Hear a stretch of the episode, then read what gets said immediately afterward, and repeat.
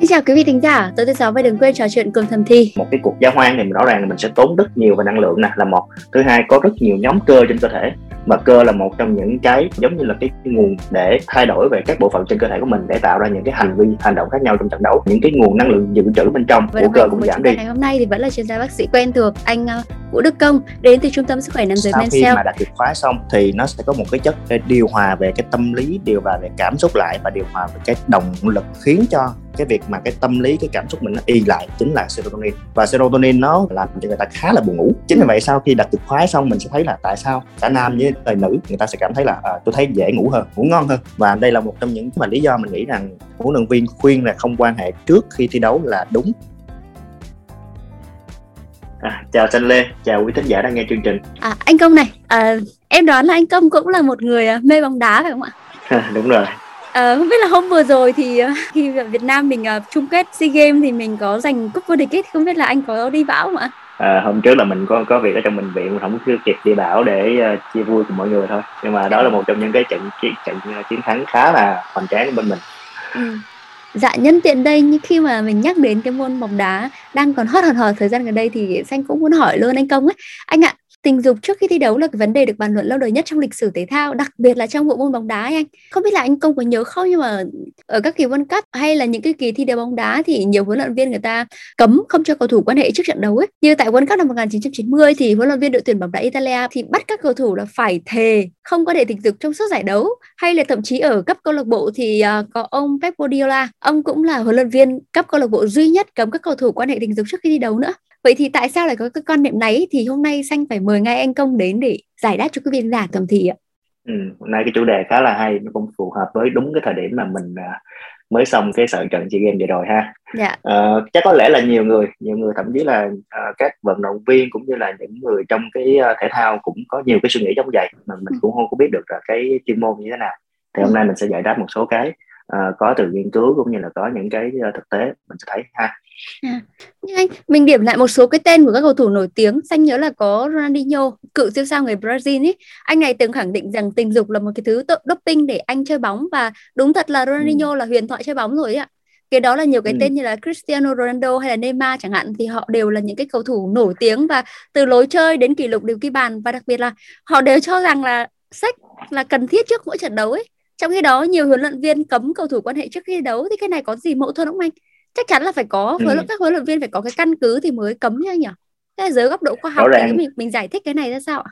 Thực ra thì cái này là góc nhìn, à, mình sẽ thấy là ai cũng có một cái nhìn đúng hết trơn. Đúng hơn đối với nam giới, cái việc mà quan hệ tình dục là một trong những cái động lực rất lớn trong cuộc sống. Nó sẽ là một trong những cái động lực mặc dù mình sẽ khó mà nói bằng lời được, nhưng mà nó là nằm trong suy nghĩ, nó là nằm trong cái năng lượng rồi. Do đó thì giống như cái uh, trường hợp mà Xanh Lê có đề cập là Ronaldinho cũng nói về cái việc mà tình dục là một thứ doping. Dĩ nhiên mỗi người sẽ một cái động lực khác nhau, nhưng mà rõ ràng tình dục là một trong những cái động lực rất lớn trong cái uh, sức khỏe chung của người nam giới. Mình đang nói những cái trường hợp mà ở nam giới trong cái chuyện quan hệ tình dục trước cái trận đấu. Tuy nhiên thì sẽ có rất nhiều huấn luyện viên khuyên và thậm chí là cấm rằng cái việc mà quan hệ tình dục trước trận đấu là không nên, thậm chí là cấm luôn, bởi vì người ta sợ rằng ảnh hưởng rất nhiều tới phong độ. Thì câu chuyện ở đây là gì?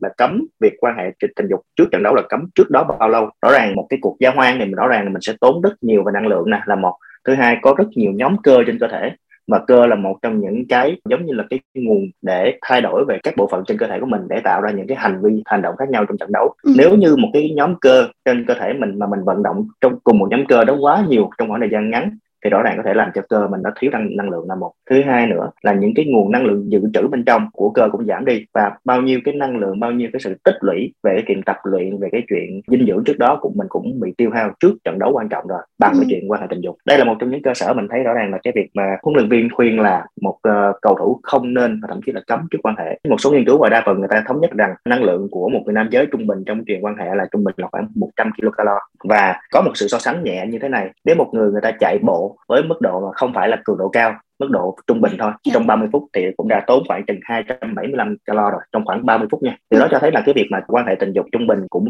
khá là tốn nhiều năng lượng. Đó là xét về việc năng lượng chung thôi, còn những cái tổn hại, những cái gây mỏi cơ và nó hoàn toàn ảnh hưởng đến phong độ rất là nhiều.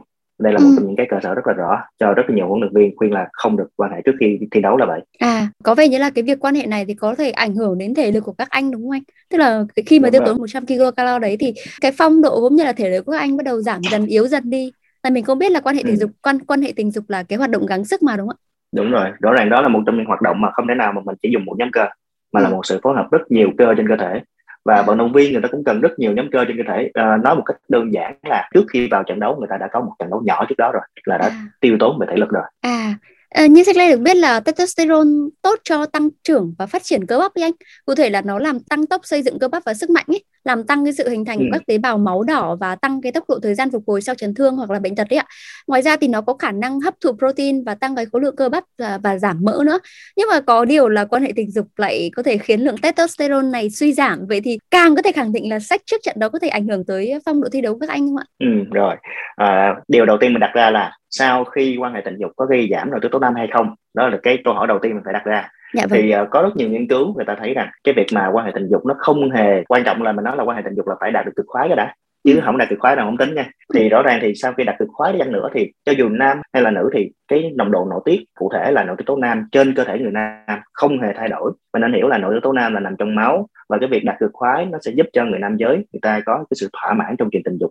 Có một sự nhầm lẫn ở đây và đa phần rất nhiều người không phải trong chuyên môn vẫn nghĩ rằng sau khi đạt cực khoái thì nội tiết tố nam giảm, bởi vì người ta nghĩ rằng nội tố nam nó sẽ gây ra những cái ham muốn, những cái động lực trong cái chuyện quan hệ. Nhưng mà sau khi xuất tinh ra xong, sau khi đạt cực khoái xong thì nam giới lại có cảm giác là không muốn quan hệ nữa, có nghĩa là người ta đã thỏa mãn rồi và người ta quy trách rằng do nội tố nam giảm. Điều đó thì nó chỉ đúng một phần thôi, đúng một phần là cái nội tố nam có giúp cho cái ham muốn, giúp cho cái cái động lực trong chuyện quan hệ được có. Nhưng mà sau khi xuất tinh, cái làm cho giảm ham muốn ở người nam giới của người nữ giới chính là những cái chất dẫn truyền dây thần kinh. Đó là một trong những cái mình cũng hay nghe nhiều trong các số trước đây, có thể là serotonin, có thể là endorphin, mà đặc biệt là serotonin. Thì chính cái chất này sẽ khiến cho cái ham muốn của người nam giới sau khi đạt cực khoái sẽ giảm đi, chứ không phải do giảm do nội tiết tố nam. Mình nên ừ. lưu ý chuyện đó là cái, ừ. cái, cái thứ nhất. Cái thứ hai nữa là chính vì cái giả thuyết ngay từ ban đầu là sau khi đạt cực khoái xong giảm nội tiết tố nam ảnh hưởng đến cái, những cái đó thì rõ ràng mình học đúng rồi. À, tuy nhiên cũng nên hiểu rằng sau khi đạt cực khoái xong thì chính những cái chất dẫn truyền dây thần kinh, đó là serotonin, nó có thể điều hòa về cảm xúc của người nam giới. Như ban đầu mình cũng nói, và một trong những ví dụ rõ ràng là Ronaldinho đề cập tới chính là cái tình dục là một trong những cái liều dopamine trong trận đấu. Bởi vì nếu mình không có giải quyết được cái vấn đề liên quan tới cái cảm xúc và tình dục giống vậy thì mình sẽ có một cái lửa trong người giúp cho mình phải có cái động lực rất là mạnh để giải quyết. Mình có thể giải quyết bằng hành động, có thể giải quyết bằng quan hệ, hai cách đều được như nhau hết. Nhưng mà serotonin là một trong những chất làm cho mình ì xuống trong cái chuyện đó. Thì đây là một trong những cái rõ ràng là mình nói về quy trách trong nội tiết tố nam thì không đúng, đúng hơn là quy trách trên những cái chất dẫn truyền dây thần kinh sau khi mình đạt được cái cực khoái, và chính những cái chất này khiến cho phong độ mình giảm đi rất là nhiều.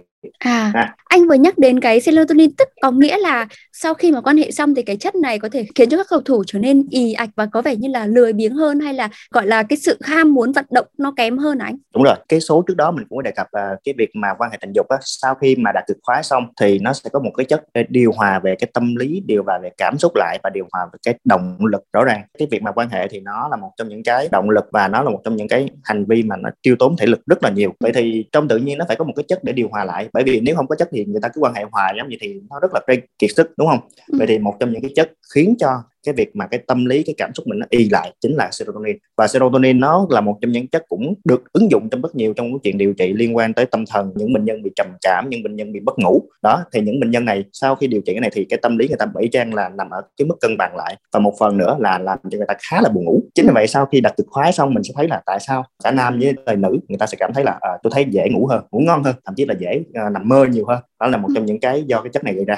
Và đây là một trong những cái mà lý do mình nghĩ rằng huấn luyện viên khuyên là không quan hệ trước khi thi đấu là đúng. Tuy nhiên thì nó ở phải là trước thi đấu bao nhiêu giờ mới là vấn đề. Thì cái này thì lát nữa mình sẽ nói thêm về vấn đề này. Nhưng mà một lần nữa thì anh cũng khẳng định là cái việc mà cầu thủ mà quan hệ trước trận đấu thì cũng không hề liên quan đến việc nồng độ giảm hay là tăng testosterone trong cơ thể, hay là khiến cho đúng giảm rồi. Sự săn chắc của khối cơ ạ? Đúng rồi, bởi vì cái việc khối cơ không phải là ngày một, ngày hai nó mất đâu. Rõ ràng cái việc mình xây dựng cái khối cơ nó cần một khoảng thời gian để xây dựng khối cơ giống như vậy. Tuy nhiên trong cơ nó sẽ có glycogen là những cái, cái chất, đúng hơn là những cục pin để sẵn trong cái cơ. Và việc mình vận động khoảng thời gian sớm giống như vậy làm khiến cho những cái cục pin giống vậy cũng hao mòn đi chút xíu. Vậy thì khi mà mình vào một trận đấu giống vậy thì cái cục pin không được sạc đầy, thì cái khối cơ thì có thể là nó hơi kém đi chút xíu, hơi nhỏ hơn đi chút xíu. Tuy nhiên nhỏ đây là nhỏ về cái tổng khối lượng cơ thôi, còn về những cái tế bào cơ thì nó không mất đi đâu. Do đó thì cái vấn đề chính ở đây là gì? Là những năng lượng, những cái dinh dưỡng để trữ sẵn trong cơ nó đã mất đi một phần trước khi vào thi đấu, nếu giả sử như mình quan hệ trước khi uh, vào thi đấu uh, một khoảng thời gian ngắn như vậy. À vâng, à, mình mình lúc nãy giờ mình, anh cũng có nhắc đi nhắc lại cái việc là phải nhấn mạnh là các anh quan hệ trước thi đấu, trước trận đấu, nhưng mà phải trong thời gian bao lâu, thì đấy như thế nào thì anh có thể nói rõ hơn không? Ừ. Là có một cái nghiên cứu về uh, so sánh giữa các nhóm khác nhau. Đó là một trong những nghiên cứu về tổng quan với những vận động viên chuyên nghiệp, cho thấy rằng cái việc quan hệ trước thi đấu từ mười cho tới mười hai tiếng thì hoàn toàn không ảnh hưởng đến cái kết quả thi đấu. Nhưng nếu như cái thời gian mà quan hệ trước thời điểm thi đấu dưới mười tới mười hai tiếng thì hoàn toàn ảnh hưởng đến sức bền, sức mạnh cũng như khối cơ của cái vận động viên. Và đây là một trong những cái mà mình cần lưu ý khi mà có nhu cầu trong chuyện quan hệ tình dục, đặc biệt là vận động viên trước khi vào thi đấu. Bởi vì rõ ràng mình hiểu là trong khoảng thời gian mà nửa ngày giống như vậy cũng cần thời gian để cơ thể mình hồi phục. Tuy nhiên nếu giả sử như mà mình vận động rất nhiều khối cơ trong cái chuyện quan hệ tình dục trong khoảng thời gian ngắn giống như vậy thì cơ thể mình chưa đủ thời gian để hồi phục đi những cái nguồn năng lượng, những cái nguồn dự trữ về dinh dưỡng trước đó mà mình đã uh, tích lũy một khoảng thời gian dài. Thì đây là một trong những cái mà có ảnh hưởng rất là nhiều trong cái kết quả thi đấu, và đây là một trong những nghiên cứu mình thấy rõ ràng trong cái um, ứng dụng trong cái việc mà mình quan hệ trước uh, thi đấu như thế nào. Có nghĩa là từ mười đến mười hai tiếng thì có thể chấp nhận được, nhưng mà trước đấy là tầm hai tiếng này. Người ta sẽ không nói đến cái chuyện là trước đó hai tiếng, mà người ta chỉ chia làm hai nhóm. Một nhóm là trước nửa ngày và một nhóm là sau nửa ngày. Có nghĩa là quan hệ trước thi đấu mà giả sử như hơn nửa ngày trước đó thì không gây ảnh hưởng. Nhưng mà nếu mà trong nửa ngày mà sau đó lại vào cuộc chuyện thi đấu thì nó ảnh hưởng tới phong độ, ảnh hưởng về sức bền, ảnh hưởng về sức cơ, những cái đó là ảnh hưởng đến kết quả cuối cùng của thi đấu. Đây là một trong những nghiên cứu tổng quan, cũng như là những nghiên cứu gộp của rất nhiều nghiên cứu nhỏ khác nhau. Ngoài những cái tác động từ nãy giờ mình kể thì không biết là còn có những cái tác động nào mà sách có thể khiến phong độ thi đấu của các cầu thủ kém đi không anh? Ví dụ như là Xanh Lê đoán thôi, à, em em chạy nhiều thì dễ bị hụt hơi, hay là em vận động ừ. nhiều hay là dễ bị hụt hơi, hay là có thể uh, các anh có thể các, các cầu thủ có thể bị giảm hưng phấn khi thi đấu ấy. Ừ, rõ ràng thì như ban đầu mình cũng đề cập tới việc mà mình sau khi đặt cực khoái xong, những cái hưng phấn, những cái động lực trong cái chuyện tập luyện, động lực trong vận động mình cũng giảm đi rất là nhiều. Rõ ràng Xanh Lê hồi nãy mình có đề cập tới rồi đúng không? Ừ. Vậy thì nếu giả sử trong khoảng thời gian ngắn như vậy thì cơ thể chưa kịp hồi phục để về cái động lực trước đó thì nó cũng có thể ảnh hưởng. Tóm lại như thế này, có nghĩa là cái việc mà quan hệ mà nó cận cái lúc mà thi đấu quá thì nó tốn rất nhiều năng lượng và ảnh hưởng về uh, tâm lý, về ảnh hưởng về cái, uh, cái sức bền trong cơ thể rất là nhiều là có. Nhưng mà trước đó khoảng thời gian ít nhất nửa ngày thì không, không gây chuyện đó. Xanh Lê nhớ là ngày trước thì mình có một cái số thẩm thì thì anh cũng có giải thích về cái quy luật con số chín ấy, để tính về cái tần suất quan hệ cho người từ hai mươi tuổi trở lên. Mình có thể áp dụng với các cầu thủ bóng đá trên sân cho cái công thức con số chín này không ạ? Thực ra mình hiểu như thế là đa phần là cầu thủ bóng đá người ta sẽ không có quá ba mươi lăm hay bốn mươi tuổi. Đa phần người nam giới từ ba mươi lăm tuổi trở đi sẽ có khoảng ba mươi phần trăm sẽ có tình trạng giảm yếu tố nam dần theo thời gian. Và ở người vận động viên á, thì mình thấy rõ ràng là cái việc mà người ta vận động nó sẽ đạt ở tới mức độ biên của người bình thường. Có nghĩa là chỉ cần giảm cái phong độ chút xíu thôi là ảnh hưởng rất nhiều tới trận đấu rồi. Chính vì vậy thì mình dùng những con số ước lượng giống gì thì không có ý nghĩa lắm, tại vì cái khung độ tuổi của cầu thủ á, người ta thì cũng dao động khoảng là cái độ tuổi trẻ thôi. Cho nên cái quan trọng nhất ở đây là duy trì được cái độ cái phong độ, duy trì được cái nội tiết tố nam ở cái ngưỡng mà không phải quá thấp là được rồi. Mình vẫn nghĩ là cái việc mà dùng cái con số chín này nó không có cần thiết trong trường hợp giống vậy. Vậy tần suất ra sao thì phù hợp hả anh? Nếu mà không phải con quy là con số chín. Tần suất về trung bình của người nam giới trẻ trung bình là khoảng từ hai tới ba lần trong một tuần. Ở những người nam giới trẻ mà không có giảm nội tố nam, tố nam á, còn đối với những người trung niên, đặc biệt là từ bốn mươi tuổi trở đi thì có thể là khoảng một tới hai lần một tuần là trung bình. Tuy nhiên thì nó là một trong những cái ước lượng thôi. Nó tùy thuộc vào cái ham muốn tình dục của một người. Một số người thì người ta thấy là khoảng chừng bốn năm lần một tuần, thậm chí là năm sáu lần một tuần người ta mới thấy, thấy thỏa mãn. Còn ngược lại thì người ta thấy một hai lần là cũng đã đủ rồi. Chính vì thì cũng như ban đầu cũng đã nói là đừng bao giờ đưa con số chết đó vào những cái xu hướng và cái ham muốn tình dục giống như vậy. Bởi vì ở thời điểm hiện tại thì ham muốn tình dục của một người nam giới là một trong những cái nó giúp cho người ta thỏa mãn rất nhiều về mặt uh, tâm lý và tình cảm, chứ không phải là chỉ dùng con số để áp vô cho tất cả mọi người được. Ừ, nhưng mà thực ra Xanh Lê cũng nghĩ là cũng tùy vào cái ham muốn, cũng là tùy vào sức lực của mỗi người, mỗi các cầu thủ nên tự biết lượng sức mình, đúng không anh? Tức là đúng rồi, tự biết lượng sức mình để biết cân bằng cái chuyện thỏa mãn nhu cầu với cái việc là tập trung vào chuyên môn đá của mình ấy. Cân bằng thì nó sẽ tốt hơn đúng không ạ? Chứ không phải là đúng nghe rồi. đây nghe đây nghe anh Công bảo là một đến hai lần thì cứ áp theo là một đến hai lần, hoặc là anh bảo là trước mấy ngày thì vậy phải áp theo như thế đúng không anh? Đúng rồi, nó phải là tùy vô cái ham muốn và cái cái ham muốn tình dục của một người như thế nào nữa. Nếu như một cầu thủ người ta có quá nhiều cái ham muốn trong chuyện đó thì nếu có giải quyết đi chăng nữa thì trong khoảng trước một ngày thôi, còn sau trong khoảng một ngày trước trận đấu thì không nên. Nó hoàn toàn nó ảnh hưởng rất nhiều tới phong độ, ảnh hưởng thậm chí là tới sự nghiệp của mình về sau. vừa nãy anh có bảo là mình có thể biết được làm sao giữ được nồng độ testosterone trong cơ thể mình phù hợp ấy, thì có thể có một cái cách nào đấy để đo được nồng độ testosterone trong cơ thể mình phù hợp, nồng độ ra sao để có thể giữ được cái khối cơ trong cơ thể của mình không bị mất đi hay là luôn luôn ở trong cái mức như thế anh? Thì uh, thực ra thì cái việc mà nội tiết tố nam nó gây ra xây dựng cái khối cơ là một khoảng thời gian dài như mình đang nói rồi. Do đó thì việc suy giảm nội tiết tố nam gây ảnh hưởng tới khối cơ á, thì nó phải là suy giảm rất nhiều chứ không phải là mới hơi giảm xíu là có. Do đó sẽ có những cái triệu chứng khác nó gây báo động rằng mình có giảm nội tiết tố nam. Chẳng hạn như một ngày đẹp trời mình thấy là uh, mình có giảm ham muốn đi, hoặc là giảm ham muốn, giảm động lực trong cuộc sống. Thậm chí một số người người ta thấy cái tình trạng là dễ buồn ngủ hơn, dễ mất năng lượng nhiều hơn so với những ngày trước đó. Thì đó là một trong những cái dấu hiệu cho thấy rằng có thể nội tiết tố nam người ta có giảm thiệt. Và cái nồng độ nội tiết tố nam của người nam giới trung bình là khoảng dao động khoảng mười lăm cho tới hai mươi bốn nanogram trên lít. Thì đó là một trong những cái là cái sự dao động mình rất nhiều. Có một số người người ta cái nồng độ mười bảy là bình thường, nhưng một số người là khoảng hai mươi hai, hai mươi ba là bình thường. Mình sẽ khó được nói rằng cái con số đó con số chết được. Do đó ít nhất là mình xét nghiệm máu xong mình đã biết con số đó là bao nhiêu, và chính chuyên gia người ta biết là anh, anh này thực sự có giảm hay không. Nhưng cái cảm nhận từ chính bản thân mình, những cái triệu chứng đi phụ trợ lại là một trong những cái báo động cho mình đó. Ừ. Giống như Xanh Lê nói là một trong những cái cũng thắc mắc mà nó gắn liền với cuộc sống của mình, à, tôi có giảm hay không, có gây giảm, giảm ham muốn và giảm cái khối cơ của mình hay không, và nó ảnh hưởng tới phong độ mình thực sự nhiều hay không, nó như vậy. Yeah, là cảm nhận được, chưa cần đi đến bác sĩ để đo đạc đâu mà cảm nhận được là mình cảm thấy mình hơi lười đi này, hay mình buồn ngủ hơn nhiều hơn, hay là ừ. mình cũng không muốn, hay là ít ham muốn hơn, đúng không anh? Đúng rồi. Dạ, tại vì nội tiết tố nam là một trong những cái chất gọi là steroid đồng hóa, thì đó là một trong những cái chất giúp cho cái cơ thể mình nó chuyển hóa mạnh hơn, giờ tạo ra nhiều năng lượng hơn. Rõ ràng nếu giả sử nội tiết tố nam có giảm đi, mình sẽ thấy giảm năng lượng rất nhiều. Đối với nam giới mình thấy chuyện này rất là rõ ràng. Thế kiểu một số trường hợp mà các cầu thủ kiểu không thể giải quyết được anh, và nó hừng hực ở trong người ấy, thì cái việc không quan hệ trước ấy, nhưng mà các anh vẫn hừng hực trong người thì có vẻ vẫn là cái sự gọi là giúp các anh bứt tốc hơn trong các cuộc đấu, đúng không anh? Kiểu như là trong người mình hừng hực, hừng hực lửa ấy, mình cứ ừ.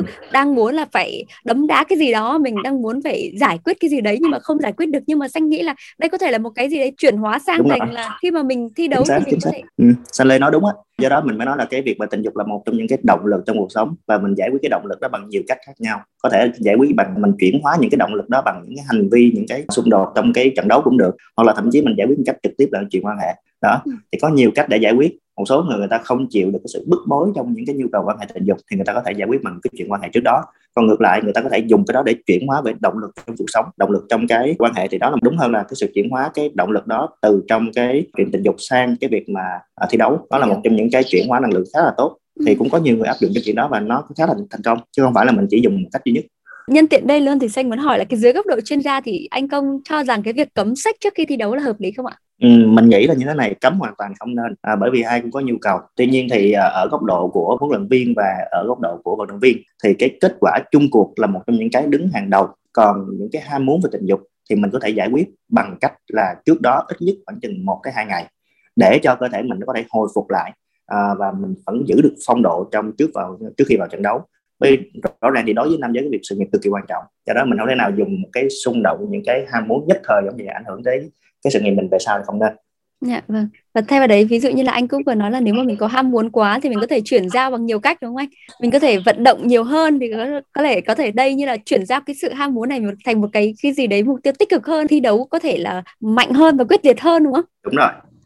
À, và cuối cùng thì à, không biết là anh Công có lưu ý nào cho các cầu thủ của chúng ta để vừa có thể thỏa mãn được cái nhu cầu cá nhân mà vẫn có thể giữ vững được phong độ, không ảnh hưởng tới thi đấu không ạ? Ừ, như mình đã nói rồi, nam giới mình luôn luôn phải có xác định cái gì là cái ưu tiên trong cuộc sống của mình. Cái việc mà cái xung động về tình dục là một trong những cái khó mà rời khỏi được cái bản năng của con người. Vậy thì để làm sao để cái duy trì vừa một cái sự nghiệp, vừa có những cái ham muốn giống vậy, thì làm sao để mình giữ vững được cái năng lượng trong cuộc sống của mình, đúng hơn là năng lượng trong cái cuộc thi đấu giống như vậy.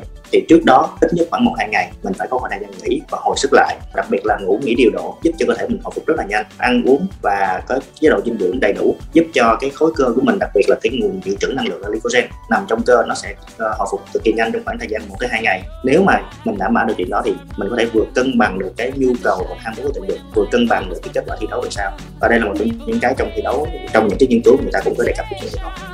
Vâng ạ. Rất cảm ơn bác sĩ Công vì những cái chia sẻ và tư vấn ngày hôm nay. Và quý vị thính giả, để con đề gì chưa được giải đáp thì đừng ngần ngại gửi thư chúng tôi thông qua hòm thư podcast chấm com chấm net. Xin chào và chúc quý vị có buổi tối cuối tuần vui